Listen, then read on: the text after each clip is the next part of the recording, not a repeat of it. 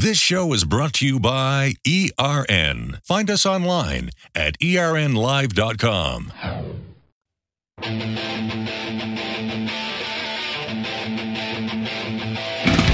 Welcome back, Street Rod Custom Radio. Like I promised, I have Fred Garza from Maradyne High Performance Fans, and anybody that builds a car and puts, heck, I can say this: even a 283 and a 57 Chevy ran hot. You know, especially had air conditioning, and you know, there's some crazy designs. So. To put a big block in my 57, uh, Fred, welcome to the show. By the way, I'm I'm so wound up to have you. I'm pumped. Oh, thanks, Boots. It's great to be on. Yeah, but uh, you know, when I was building my car, my dream was to put a big block in it. And the first thing the old timers are telling me, and we're talking back in '94, you can't do that; it'll run hot. '57 Chevys. Run. I said, well, what about the fans? What about the water pump? You know, my thing was trial and error, man. It took forever. I have a CSI water pump now, and these are not none of these guys sponsor me, by the way. So I'm not trying to promote anybody's product. But back then, everybody said the Be Cool fan systems were the way to go. So I went that route, eh, but it, but I put it on the front of the radiator. And another guy came up to me on the show. I was still running 210, 220.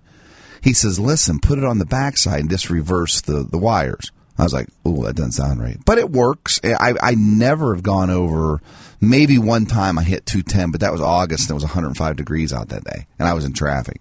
A guy like me would call your company and they would call the 1 800 403 7953, talk to one of your techs, and I asked that question what's the first coaching they would give me?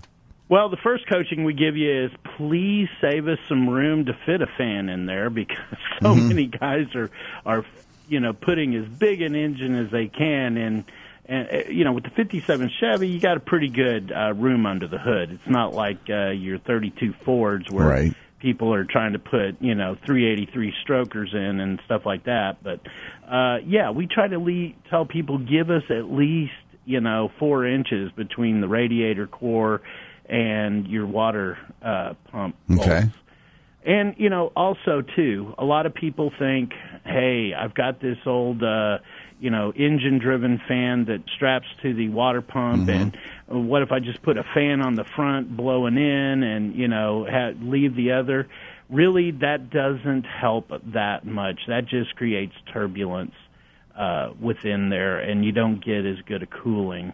So we always recommend take off that clutch, you know, fan or or uh, you know engine-driven fan. Get your horsepower back for your foot, and to All go right. ahead and install either a single uh, high performance or a dual high performance fan set like you have Right. uh, on that uh, radiator.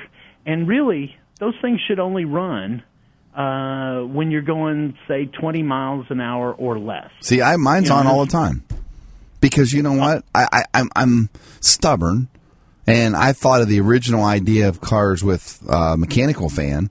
If the water pump's spinning, and the fan's spin, spinning, so I said, heck with it. I'm leaving it on because I always had that fear of maybe it, it getting. I've, am I wrong to say that once the temperature starts rise, rising, there's no return at some point? Well, the the deal is is it's about moving air across the heat exchanger, which is the radiator core, right? Okay. And hopefully, you've got enough core there to cool the amount of uh, heat your engine's producing. Uh, now, there's a couple of different things too. I've also had people who uh, you're you said you're running a CSI water pump. I'm assuming Right. that's an electrical. Electric. Yes. Uh, I uh, dare I say, and I believe they're now CSR water pumps. So I, I Guess whose motor is in that water pump? yours. It's a it's a That's slash DCM, our parent company. Okay, listen close. That's me knocking on wood. I've had that. sa- I've had that I'm same. just telling you. no, that, I've had that, that same. They're good. They're good motors. They they work. Sometimes people get them going so fast. You know, I've heard anywhere from 60 to 90 gallons a minute flowing through there that the the coolant doesn't even have enough time in the radiator to to lose any heat. It's moving through so fast. So sometimes you got to knock those down a little bit on the on the speed of the motor and give let that coolant stay in the radiator long enough to uh, let go of its heat.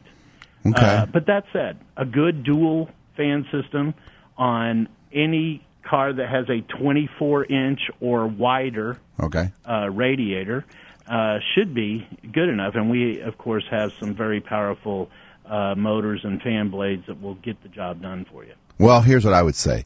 Um, my that water pump has never let me down. So I was knocking on wood because I love that thing. You know, and, and having a proper uh, voltage resistors going to it and stuff has been a help. Uh, Sure. and, and the other thing too, when when I had the fans on the front and I flipped them the back, was that bad for me to have them on the front because I guess I was restricting the air. It makes makes common sense to tell me on the back, but which way should have gone? The, the way I the way I ended up or the way I started? No, the way you ended up is, is really the preferred way. okay. The way I the way I explain it to people. Now, let me ask you one question: Were your dual fans were they shrouded? Were did they have a plastic shroud? Yes, yes, or- okay, yes. that's that was the big no-no. And the reason is is that shroud was blocking air Okay. from the radiator that was never going to go through. It looked good because we painted it to match the car. Sure, I bet it did. But but you were preventing certain areas of the radiator to never get cool. So you were creating hot spots within the radiator that was working against you. Okay. When you flipped it and put it on the engine side of the uh, radiator, which is where any shrouded product belongs, then think of it this way. You're, instead of blocking air that never goes through the radiator, now the front side of the radiator is clear. All the air is going through the radiator, and when it hits the shroud mm-hmm. and is diverted either through the fan hole or you know out maybe even the side or whatever, at least it's picked up the heat and done its job. Okay.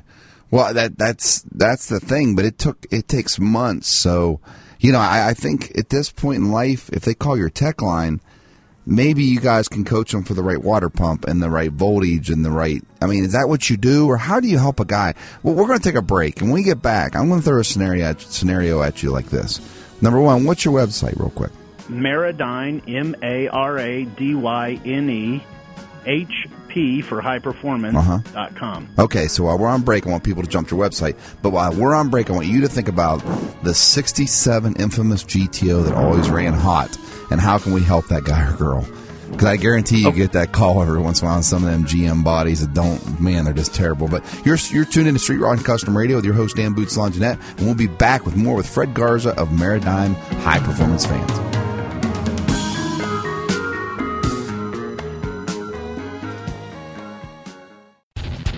This show is presented in part by Haynes, the worldwide leader in automotive and motorcycle repair information for over 50 years.